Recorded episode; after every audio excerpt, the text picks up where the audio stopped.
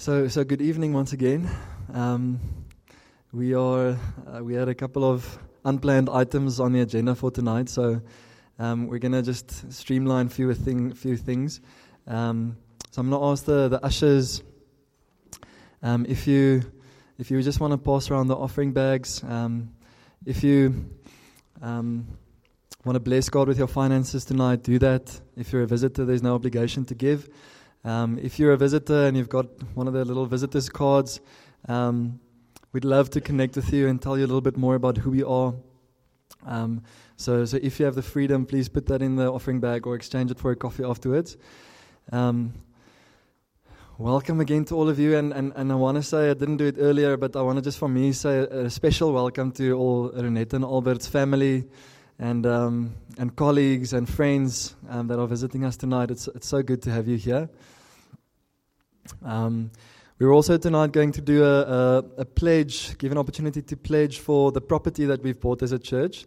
Um, we won't do that tonight. We'll do that next week. So if you if you have that on your heart or you're looking forward to that, we'll um, we'll do that next week. Um, see, my cousin is also here. Hello, Christy.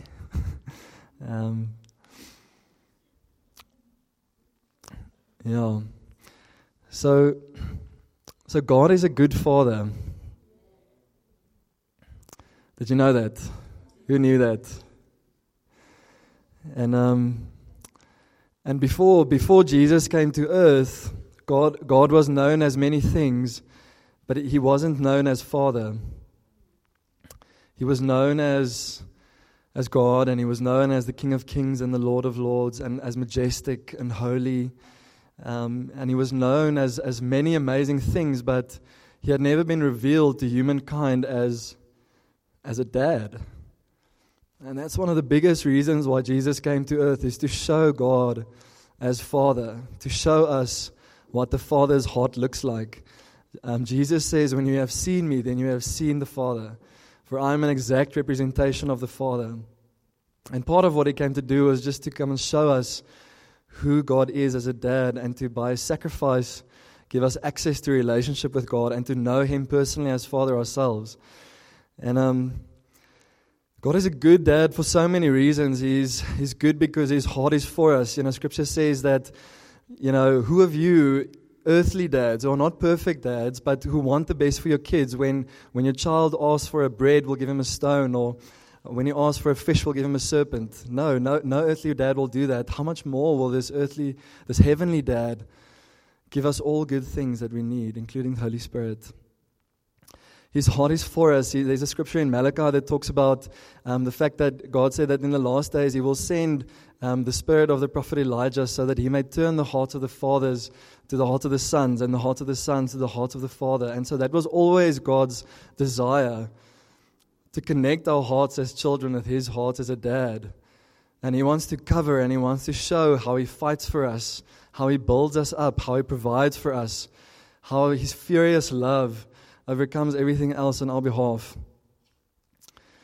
So He is He's such a good dad. He's a He's a good father and He's He's, a, he's the perfect parent. Um, and I thought maybe this is fitting tonight as we're dedicating little Adele to um, to God. And um, Renette and Albert is embarking on this journey of being parents. And um, I, I'm jealous of Adele in a sense, you know. I want to grow up in that house. And, and those of you who know Renette and Albert will know what amazing parents they're going to be and already are. and um, I just want to honor their, both their dads as well um, for the prayer that you prayed earlier. I so experienced God's presence and just such an authority when you prayed for little Adele. And I want to encourage you that your prayers carry huge weight for her. And um, as much as Renette and Albert are going to be great parents, they won't be perfect parents. Sorry, spoiler alert. Um, I know this from experience. I've tried. Um, didn't work. Um, at least I learned it early on, so the, the pressure was off. but what do, what do great parents do well? Sorry? They love well. Yes, I d- totally agree with that. They love well. They love their kids well. and sometimes we, we speak about What does that love look like? I mean, what are some of the, the, the, the physical manifestations of that love or, or examples of how that, how that shows up practically?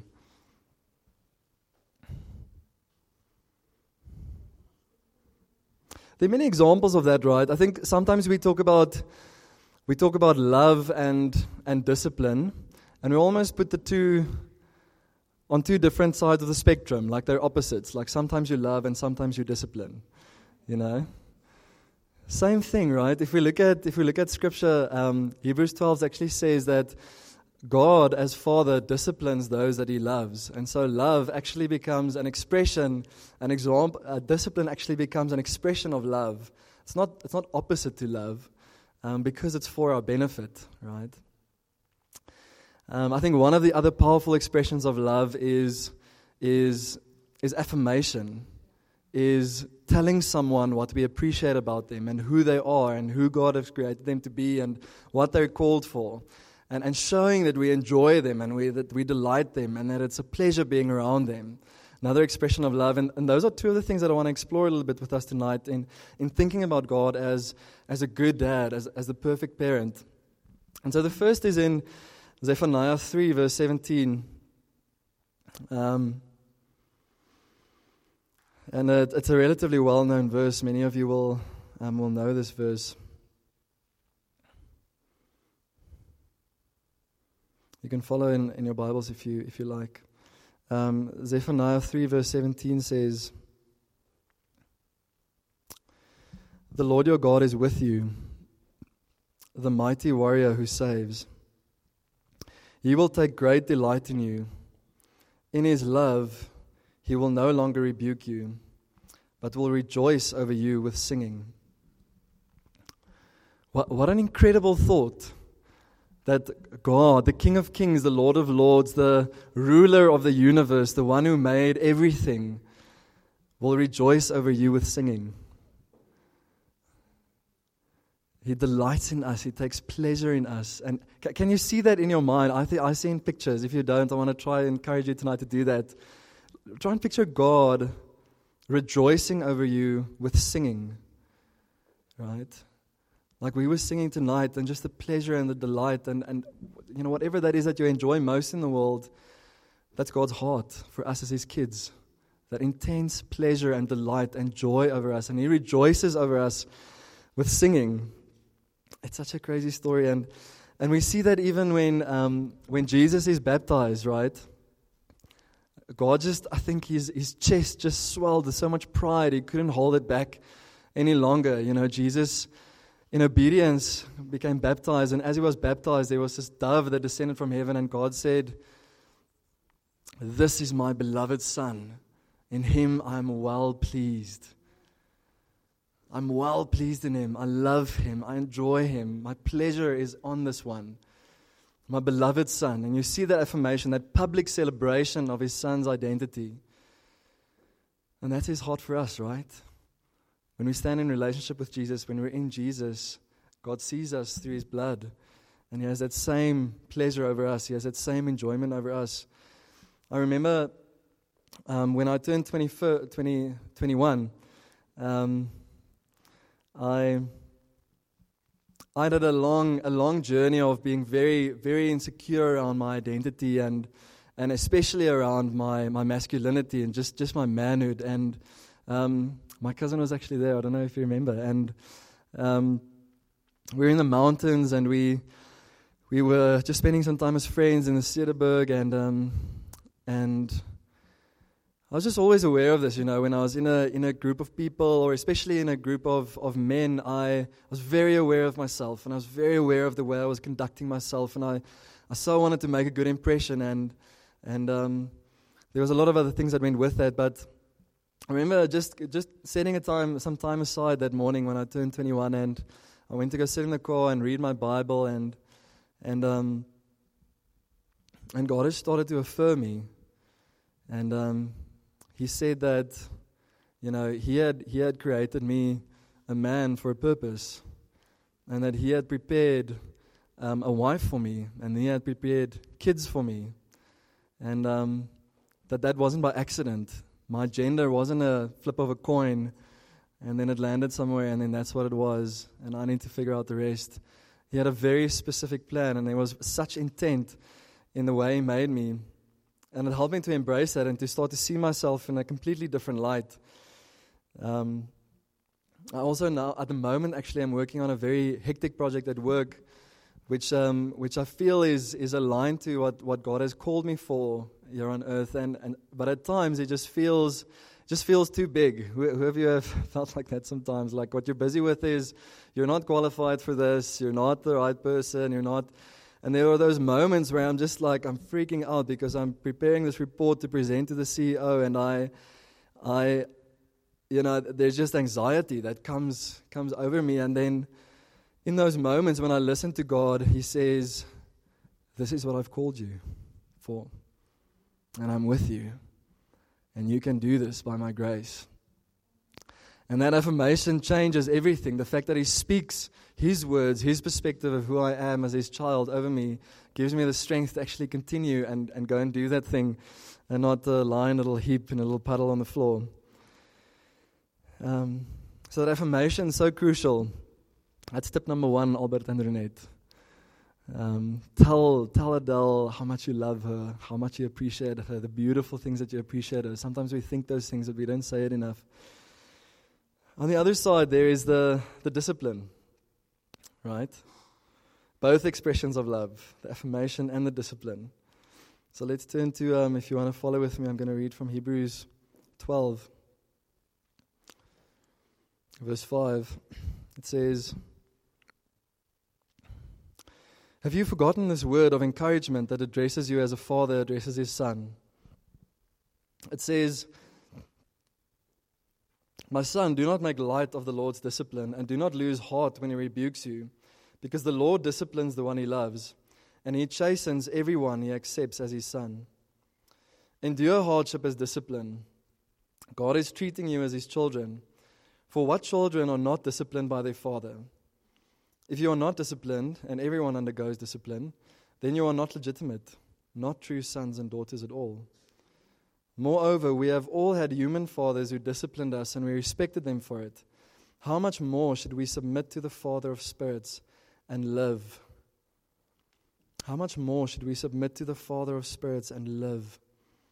They disciplined us for a little while as they thought best, but God disciplines us for our good in order that we may share in his holiness. No discipline seems pleasant at the time, but painful. Later on, however, it produces a harvest of righteousness and peace for those who have been trained by it. And so, I mean, many of us will have many different perceptions, many different thoughts or emotions that come up when I say the word discipline based on your own experience. Maybe there was healthy discipline in your home. Maybe you had a dad who disciplined you out of love because He wanted you to grow and mature and form a strong character and make wise decisions as you grow older. Maybe there was a lack of discipline, or maybe there was an abuse of discipline in some way or another. God's heart for discipline is not removed from the fact that He's a good dad. It's an expression of the fact that He's a good dad. It's an expression of His love because He wants us to grow up into maturity. He wants Dempers and Una and Shamiso and Nathan. He wants all of us to reach our full potential of what He had designed us for. And He knows, left to our own devices, we probably won't get there. we just do what we feel like when we feel like it all the time. We'll probably get distracted and get dismayed and, and end up not where He envisioned for us. And so His discipline is in order for us to grow and to mature and to grow into the fullness of who, who He's called for us to be. I remember having a friend at varsity um, who who came to me one day, and um, he asked me, "Do you think I'm selfish?" And uh, then I then I thought, and perhaps I thought a moment too long. Um, but but then I, you know, we were good friends, and I, I thought I owed him the honesty, and I had actually at a couple of points thought sure, you really, you know, like just think about yourself a lot of the time. And, and so, I, I, you know, I didn't want to hurt him, but I wanted to be truthful. So I said, sure, you know, I, I have actually at times thought that, that you can be a little selfish at times, actually, if I'm, if I'm totally honest. And um, I was like, that, I mean, that's an interesting question to ask. Why do you ask? And, and he just said that he, he felt God say that he is selfish and that he wants to mature his character in serving others and becoming a little bit more selfless. And I was so encouraged by that, you know, because it's, it's easy to receive a word from the Lord that says, you know, He loves me. For some of us, actually, some of us struggle a little bit with that. But, um, but he, he had quiet time and he just felt the Lord say, You're a little bit selfish and uh, I want to help you with that. let's, um, let's, let's bring some discipline and, and sort that out. Um, I also had, I recently um, led a team and, and there was a person on this team who, who, just really gave me a lot of grief. And uh, did not did not back me you know as uh, I was leading the team and um, verbally this person expressed you know disagreement with my style of leadership and disagreement with my decisions and disagreement in the direction we were going. And it was really kind of a bit of a, a thorn in my flesh and um, I was doing this on a volunteer basis and I, I just said to God one day Lord I don't need this I, this is nonsense. I don't need this in my life. I've got enough other things. And God said to me, No, actually, you do need this. you, you need this very much, actually, to learn to lead, um, to learn to love others regardless of their response towards you. Your, your love towards them was the one lesson, the one area of discipline. And the other one was to, will I still obey God and follow Him even if that doesn't please other people?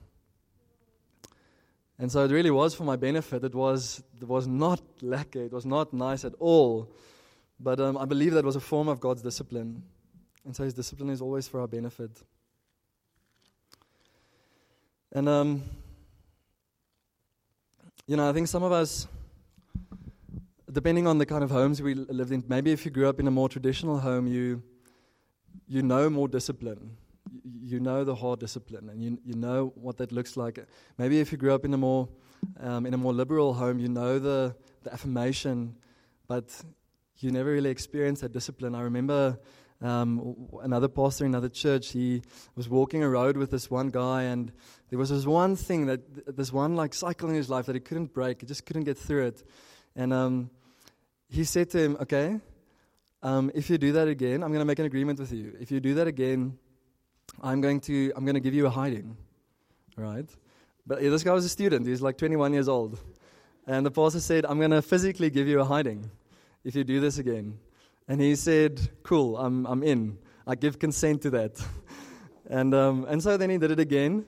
And then he gave him a hiding with like a broomstick or something, you know?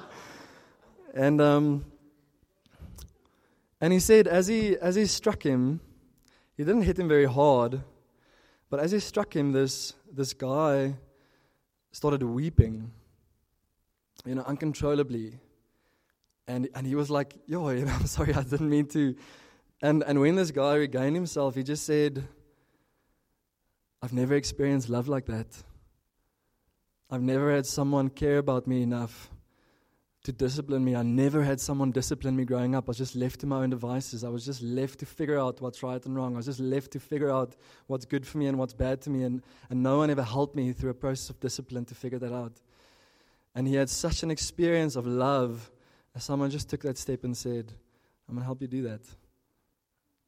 You're going to feel pain for a moment, but it's going to set you up for success in the future. And, um, and that's the Father's heart. And um, so he's a, he's a good dad. Um, we've established that God's a good dad. He affirms, he disciplines. Um, we've established that, that Albert and Renette is, um, is going to be great parents. Not perfect parents, but who is. Um, we're not perfect parents this side of eternity, but we're also not we're also not perfect children. Um, You know, I think, I think it's easy it's easy to talk about the areas that our parents, you know, had flaws in, etc. Um, but we are also not perfect children, and and that's okay because our parents are not perfect. But in our relationship with God, that that becomes a problem because He He is perfect. He is holy and complete and perfect in every way. And we're not. And that creates a bit of a divide.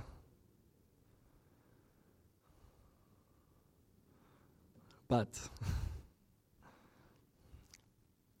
but Jesus, right? Jesus came to earth and he was the perfect child in every way. He was a perfect child. He uh, laid down his life for his dad because he loved him so much and he wanted him to please him with everything he had in his heart.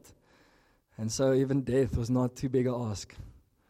And he said, Dad, I love you so much.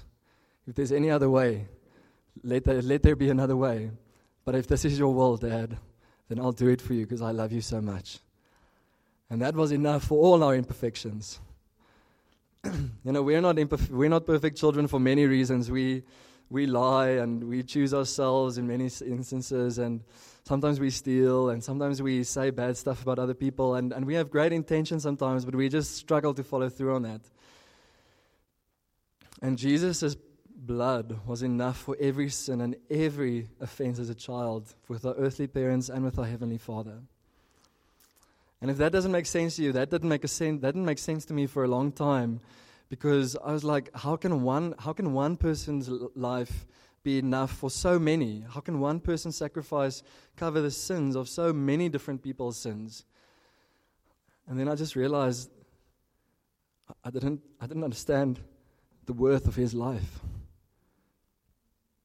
The worth of that perfect life, the worth of that sacrificial lamb that was spotless and the fact that he was God and he gave himself up for so that we could have life.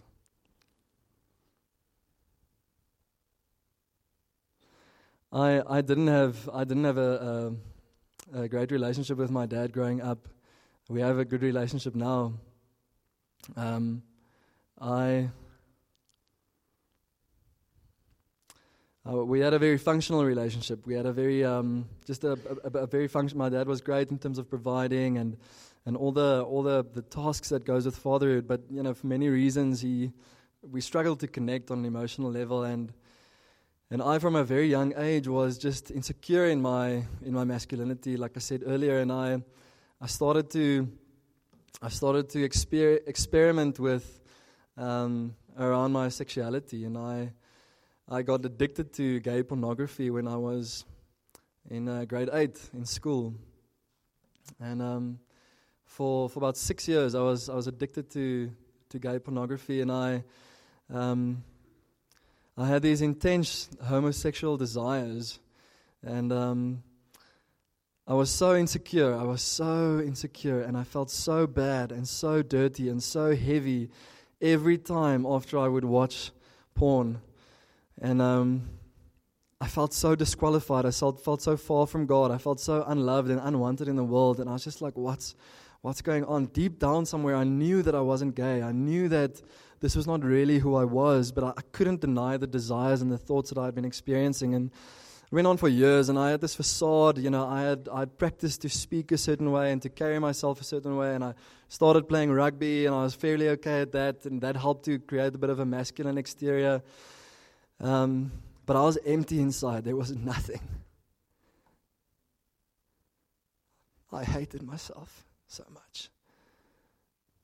I knew about God. I grew up in a religious home, and I was even the, the CSV, the, the Christian Society under chairperson in Matric.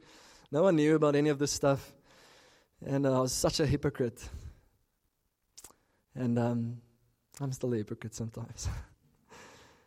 and um, I went to varsity and I I gave my life to Jesus and I got baptized and I got filled with the Holy Spirit and I and, and it didn't change, it didn't go away. I couldn't break that cycle. And I then I became really anxious because I was like, no, but now I've done what I needed to do. I've given, I've surrendered, but and we were at a at a men's event um, that year. I didn't want to go, but my friends drew me to that men's event. They physically pulled me into the car and um, the guy in the front was talking, you know, about something that I couldn't relate to farmers and how they treat their workers. And I was like, okay, I'm a city boy, so. Um, And I remember sitting there and I remember God saying to me, um, I'm going to restore your relationship with your dad. And uh, my parents nearly got a divorce when I was in grade nine. They actually announced it to us, but my dad never en- ended up um, moving out of the house. Their marriage never really improved after that. And then the second go- thing God told me was that um, I'm going to restore your parents' marriage. And um, I just wept. I just knew God had said it, and I knew He would do it. Um, and now um, I have an amazing relationship with my dad. and my parents, for the first time since I can remember, is they don't have a perfect marriage like anyone else. But for the first time since I can remember, they're showing affection to each other and they're doing stuff alone and they're enjoying each other, which is so just the hand of God. I'm going to ask the, um, the worship team to come up. And uh, I, in that moment, my addiction to pornography was broken. Something that I had tried to break in my own strength for six years. God delivered me in a moment. And I was never addicted to pornography after that day. And God started to restore my mind. He started to change the way that I see myself and the way that I think about myself. And I mentioned an example of that earlier. And through a process of lots of affirmation and discipline, lots of affirmation and lots of discipline, God brought me to a place where I was whole. I've been married for nearly five years now. I have a wife that I love.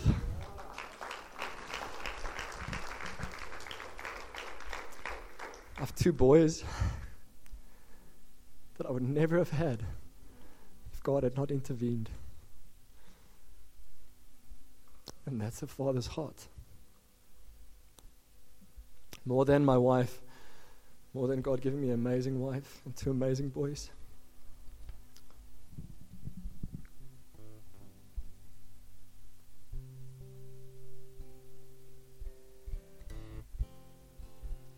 My biggest gift is to know God as Father. I don't say that lightly. For me, a bigger gift, and those of you who know me will know how much I care for my family. Bigger gift than that is to know God as Father. And that was only possible because of one thing because of Jesus. Thanks for listening to this message from Shofar Joburg. May the grace you received produce God's greatest glory and your greatest good. For more information and sermons, please visit our website at www.shofar.joburg.